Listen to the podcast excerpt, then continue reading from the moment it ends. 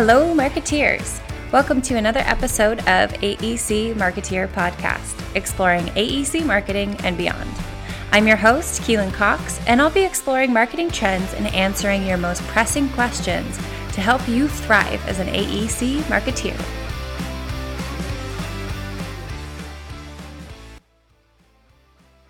Well, thank you so much for joining us, marketeers. Today I have on Megan Morgan. She is a marketing and communication specialist at Lionakis. She's a creator, curator, and curiosity advocate. She's a storyteller with a focus on people power engagement and long term growth, content structuralist, podcast host, visionary producer, and written word worker. Welcome. Thank you. So, my favorite question to get started with how did you get into this industry? What's your story? What I love the most about um, this industry is I found a lot of us got into it the same way. I don't know if it was last year or the year before at SMPS, and a lot of people were talking about Society for Marketing Professional Services. I think a lot of your listeners will know what that is. Yeah. And they were talking about how they fell into this and they didn't quite know that there was even this specific kind of a career path in the AEC industry. And I was one of those people. So for probably five, no, more like 10 years before I came into this industry, I worked as a merchandiser, essentially a buyer for different companies. And I was writing online content, buying products. And the particular company that I was working for at that time got bought out by another company and they significantly changed focus and my job position drastically changed. So I wanted to get back into something where I was using more of my writing skills. And my first degree was in journalism many moons ago. And I've always loved to write and to create. And now that the position that I I had didn't really, I was managing spreadsheets and I started looking, and I believe it was through LinkedIn, just using certain keywords. I wanted to find positions where I could write, and this opportunity came up at Lionakis. And I wanted to also still be local and kind of fairly small owned.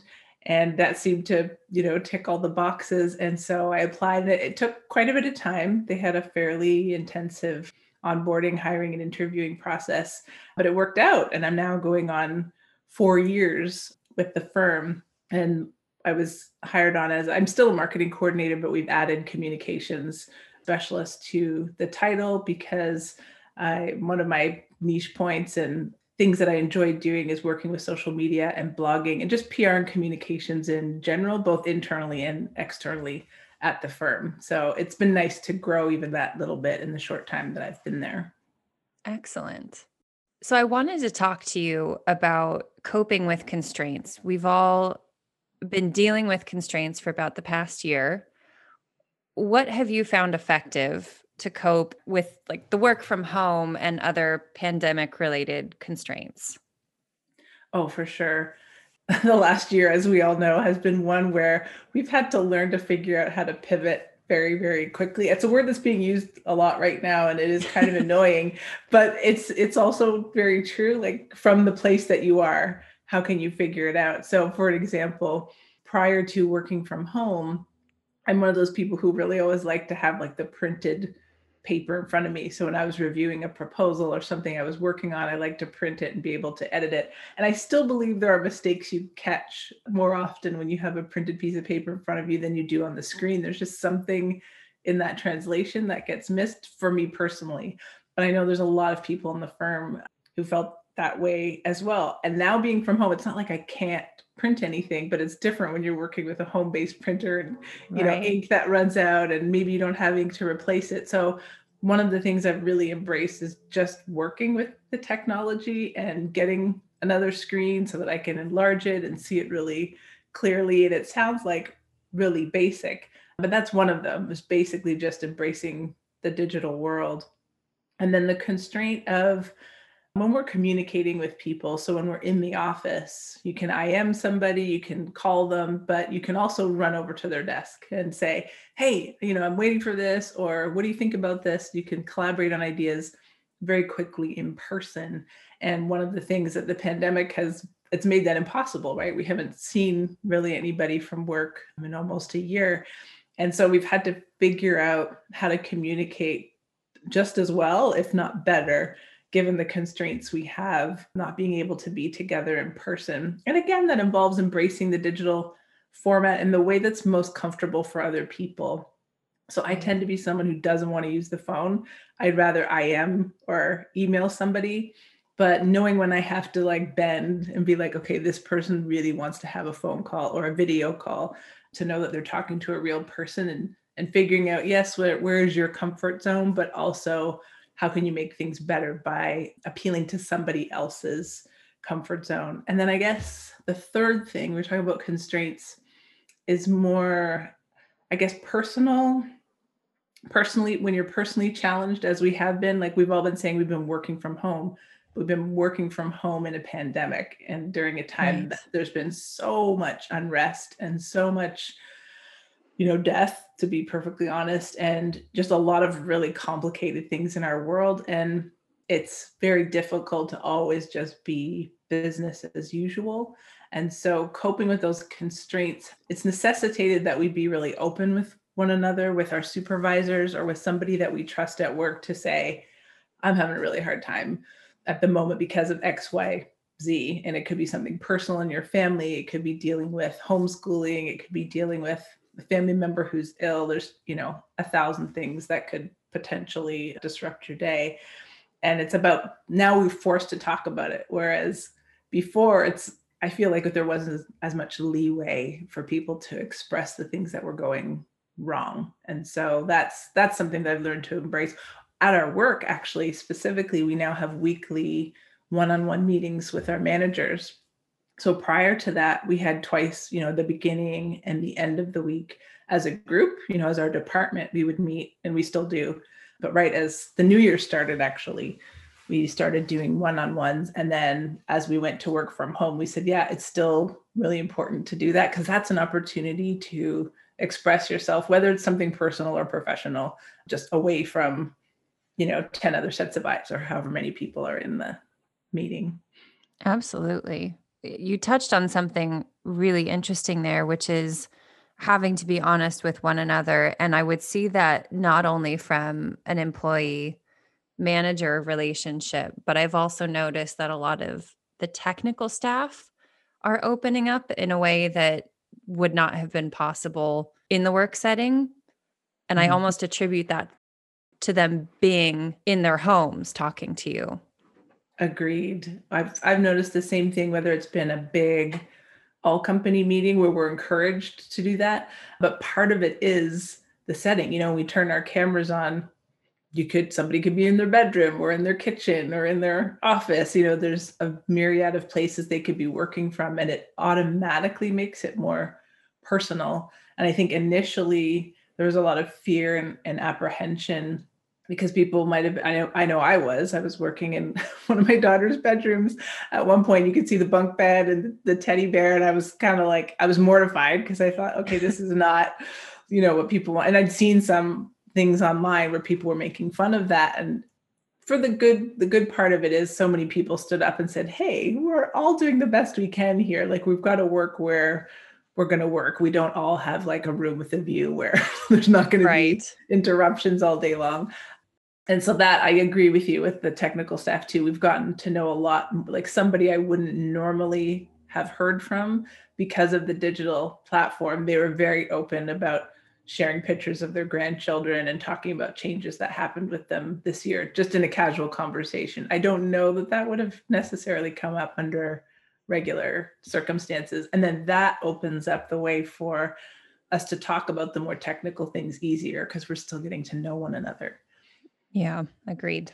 Speaking of constraints, that's been one of the things too. We have we have two dogs and one we've had for 10 years. Her name is Frida um, but another one showed up on our doorstep in June. This this stray.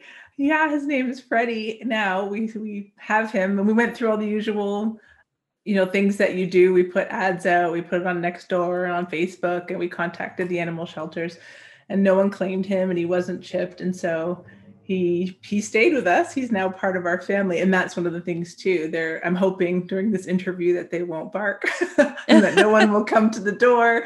And it's all these things it's like real life but when you're on camera and when you're on zoom you know these things they're constraints but i found people understood very very quickly no matter what was going on in your life people would just laugh it off it's like it's fine it was me or the person it's happening to would get more stressed out about the perception of their life than anybody else who was involved on the call. Yeah.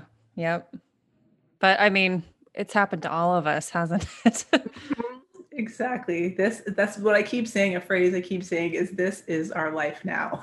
because we live on Zoom and we just we got to get used to it. Yeah. Hmm. So I also learned something very cool about you you are a yoga instructor and have started this wonderful podcast called MYA or My Yoga Audio. Mm-hmm. Could you talk a little bit more about that? Sure. Yeah, I've been teaching yoga for about eight years, practicing the physical postures for about 20. And I found myself, you know, when the pandemic started, I had slowed down my teaching quite a bit. I was in January of this of 2020. I can't believe we're already in 2021. In January of 2020, I was just doing private sessions with people one on one, a very small group, about monthly or even quarterly classes. Of course, with the pandemic, everything shut all of that down. And so I was still looking for a way to teach and also experience classes that was different from Zoom and I couldn't figure out what that was. And so I realized I'd love to do it audio so I don't have to look on a screen. I can just listen to somebody's voice and figure it out from there. And I even tried it out a little bit like I'd go to YouTube and find something and just not look at it.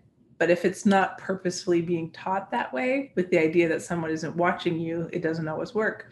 And I'm, there's more of that now. I, I know it. But when I started this back last summer of 2020, I started it because it was what I was looking for. And I figured I can't be the only one. There have to be other people who are looking for this. And I got together with a local producer who has like a little studio here. And he said, Yeah, like you should do this, do the classes, do the meditations, do the yoga classes, but think about, you know, inviting guests on the show. And that very quickly, by the third episode, I already had people saying, "Yeah, I'd love to be on the podcast," and I'm sure you've had that response on this too. When when people find out what you're doing, and it's been great. And so now it's a mix of meditations, yoga classes that are just audio only, guided meditations, and interviews with really cool guests. And sometimes, yes, they are yoga teachers, and it's a specific. I try to get different people who are teaching different types of yoga or focusing on health and wellness in ways that are different from one another. So, one person is a mental health therapist, another person has an Ayurvedic practice, so she focuses on more on cooking and what you're eating. And it's been really a, very cool journey to be on, as I'm, I'm sure um, you can understand as well. And then I always ask people if they don't seem to have anything to do with yoga, like understanding that yoga is more than just physical postures. Any of you out there who've taken yoga training know there's eight limbs of yoga. And so the physical movements or asanas, as we call them, is just one of eight limbs. And so it's how does that yoga go off the mat? So, how are you helping others out in the world? What are you doing to make the world a better place? Like improving the lives of others. So, a lot of times I'll have people on who are activists in some way or they're seeking to change, you know, corporate culture to be a little more inclusive. The list goes on. And, and I kind of feel like the possibilities are endless. So it just started out as like, I can't find this, so I'm going to create it, has now turned into a whole different thing, which I'm not mad about. I mean, if you if you watch Shark Tank, that's how 99% of the pitches come to be is someone identify something that they want that doesn't exist mm-hmm. and go mm-hmm. out and create it themselves. So that's exactly what you've done here. And thank goodness you have. we'll see. It's been, I've had a really great response from people who, you know, continued to message me either personally, just in my DMs or in, in emails, or similarly with opportunities like this, like you inviting me to come here today. I know the focus is on marketing and i'm always happy to talk about that as well but just even the fact that you're open to asking me about it is pretty cool. And I don't know if that's because it's from one podcaster to another or just recognizing that we're all multidimensional people, you know, and we have these things that we do full time during the day, but there's also these other things that influence our lives a great deal. Right. And I do see that marketing is a pretty high burnout career if you don't take care of yourself. Mm-hmm. And what you do lines up so perfectly with preventing that from happening. And I know a few people who are marketers and yoga instructors. And I just found it so fascinating the first time that I spoke to a person and they were able to sort of tie in their yoga practice with their career.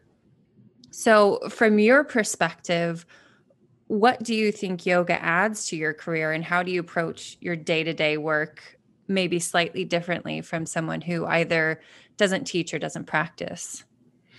Hmm, that is a good question. And it kind of depends on the day. So, a, you know, a year and a half ago, when we were still going into the office, most days I would actually start and end the day by teaching yoga physically in person. So I would teach a 6 a.m. class and a 6 p.m. class, and then right. be at work before and after that. And so it always, there was a physical you know a certain amount of physical exertion. When i'm teaching i don't do all of the poses because i want to make sure the class is okay. But it gets you into a certain mindset. It gets you focused on your breath and being able to see things kind of one thing at a time and then by the end of the day seeing the full picture. Now that we've been working from home and I haven't been teaching any public in person classes, it's a bit more of an effort to make that practice exist for myself. So when I'm waking up in the morning, and this can apply to everyone, this is just what I've learned from yoga, an answer to your question. When I get up, the first thing, other than turning off my alarm, I'm not looking at my phone. so I'm leaving the phone until after I've gotten up, gotten, you know, showered and dressed, had my tea, and sit down at my desk. And I've started delaying it longer and longer and longer. So it used to be just like once I was up and dressed, and then it used to be well, well when I was having my tea, and then it used to be, and so now it's like I wait a really long time before getting into the distractions of the outside world and trying to set aside a little more time each morning. And I say for myself, and I'm holding my fingers up in air quotes, but it's like putting an intention towards the day. If you don't have time to meditate. Like I try to make time to meditate so I can set my breath and my intention for the day. And if, especially if there's something really pressing, and we all know there are deadlines, even just setting a timer for like three minutes. One of that's one of the things. If I fall out of a meditation practice, I'll go back into starting just at three minutes and set that on my phone and set it aside. And it goes by like that. And all you have to do is take deep breaths and you sort of start the day with a much calmer outlook than if you're just like flying out of bed and rushing into a, a meeting and try to drink your coffee while you're doing three other things that are going to be due in an hour. So it's it's about slowing down, but also about being more conscious with your time. And then when it comes to our team, I guess, like as we both know, as we all know, people who are listening, when those deadlines get get kind of hairy and it's like, where's the courier? And we need so and so's narrative, and we still don't have this. And like the panic level really starts to rise. Mm-hmm. And it's almost like when I can feel that pressure cooker point of it coming, it's like, okay, we need to stop. This is what needs to happen. This is who can make it happen. This and it's being able to take that step back. And I believe I mean, everybody is capable of doing that, but for whatever reason, I kind of feel like a combination of life experience and having a steady yoga practice allows me to do that more often not just for myself but for the team. Like when when somebody else is panicking right? They they just know they're in that situation and they can't see outside of it. And it's just emotional and it's upsetting. But if somebody else can come in and say okay and not ask necessarily what I can do. I will say that sometimes, but it's more like, okay, when is this due? Who do you need to hear from? Can I do this and this and this to help? And it's being able to come up with a pause and a helpful question and hopefully a solution that sometimes in the frenzy of day-to-day life we might miss and then you know we can't afford to make those mistakes sometimes and then on the flip side of that if something does go totally wrong it's not the end of the world. We tell ourselves it's the end of the world, but it's not the end of the world. And you can't keep beating yourself up over mistakes. That's a chance to learn from a mistake that you made. It's a chance for you and the team to reconnect about what went wrong and what in the process can change in the future so that that doesn't happen again it's always a learning experience and it might not be fun but it will definitely be a learning experience luckily that doesn't happen too often but hopefully hopefully my the team feels the same way. Yeah. So what other action items would you suggest for someone who wants to better their own coping mechanisms let's call them? As much as i'm a PR and, and, communications person, and I do spend a lot of time online and on my phone. I manage the the company's social media accounts, and so one of my screens always has you know the Twitter feed app and Instagram and things like that. You can get really pulled into things very quickly that have nothing to do with what you need to accomplish right at that moment, yeah. and become very emotional. And so I would say, to be perfectly honest, during the first month or two of the pandemic when we started working from home, I definitely went down that rabbit hole. Like I think we all were just sort of like, how did two weeks, you know, turn into a year? And now we can look back on that and say, okay, you know, that that was that year. And hopefully we're looking at the light at the end of the tunnel. But when you're first in it, it's so hard to pull yourself out of that rabbit hole because you just want to know. And it's like, what's the definitive answer? And so for me, it's learning to get comfortable with uncertainty. And this might be you know a little esoteric but for people who are really looking for kind of a plain approach to dealing with everyday problems there's an author she's actually a, a buddhist nun named pema. And i always say her last name wrong but it's Chodron, c-h-o-d-r-o-n pema Chodron and when you read her books, they're very short, but they're just full of really sage advice. And almost all of them are about dealing with uncertainty. And so I will return to them and I feel like she's talking directly to me. And of course, she's not. We've never met. you know, she doesn't even live in the same state that I do. But her words are, she'll take examples from real life, even being a Buddhist nun before she became that she was living life in the world as we all are. And she has this way of explaining how it's okay to just keep coming back to the moment that you're in and what you need to get through this minute, through this hour, through this day, through this, you know, whatever period of time that it is. And it's like a little mini yoga session asking your body and your mind to take a pause. And it's a great coping mechanism. So whenever I find myself getting overwhelmed or other people, that's kind of the advice that I give to them is learning to just accept where you are in this moment and instead of fighting it unless you're in danger of course that's a whole different thing right. um, but in general you know in general situations we can control our mindset and we have to be able to like tune out you know media distraction actually one of the things I read there's a newsletter I subscribe to called Thrive Global. And in it, they always give like, you know, little things. So you take breaks away from your computer, go for short walks, take your eyes off the screen, look out the window, even if you can't go outside, just to give your eyes something different to focus on. But how important it is to just keep coming back to these little things that bring you joy and bringing joy to other people helps you be more productive at work so when somebody doesn't respond to an email, that your first thought isn't like, oh, they must hate me and they're, they never respond on time and whatever. It sort of like helps you to be more empathetic with what they might be going through and then you can approach it differently and then if you approach your response or a phone call to them differently then their response in kind is going to be a little more plain, right? Instead of us, one of the things with digital communication now, it's hard to read tone in an email or an yes. IM sometimes, right? And so it just helps you stay on an even keel as opposed to just immediately assuming the worst. and we, yep. we can start to assume the best, hopefully. I love that. That is such a quality tip. For our listeners who don't know where to find your podcast, where should I direct them? Oh, okay. It's called Maya for short, uh, which stands for My Yoga Audio. And it's on all the major streaming platforms. It's on Spotify, Apple Podcasts, Google, Stitcher, Anchor.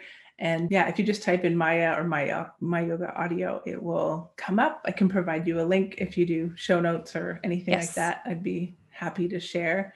Perfect. And yeah, if people have questions or ideas for guests for shows or topics that they'd love to hear about, I'd be more than willing to listen and have a conversation about that. And they can find you on LinkedIn, I assume? Yes, yes. I'm on LinkedIn personally. Um, My Yoga Audio also has an account on on LinkedIn. So Oh, very good. Excellent. Yeah. All right. Well, thank you so much, Megan. This has been a pleasure. Yeah, you're welcome. Thanks for asking me, Keelan. Absolutely. Well, Marketeers, that is it for this week's episode of the AEC Marketeer Podcast. I hope you enjoyed hearing from Megan. I've included several links in the show notes to get to her LinkedIn and her podcast. As always, if you're enjoying this podcast, I would invite you to subscribe so that you never miss an episode. New episodes are released every Wednesday. Chat soon.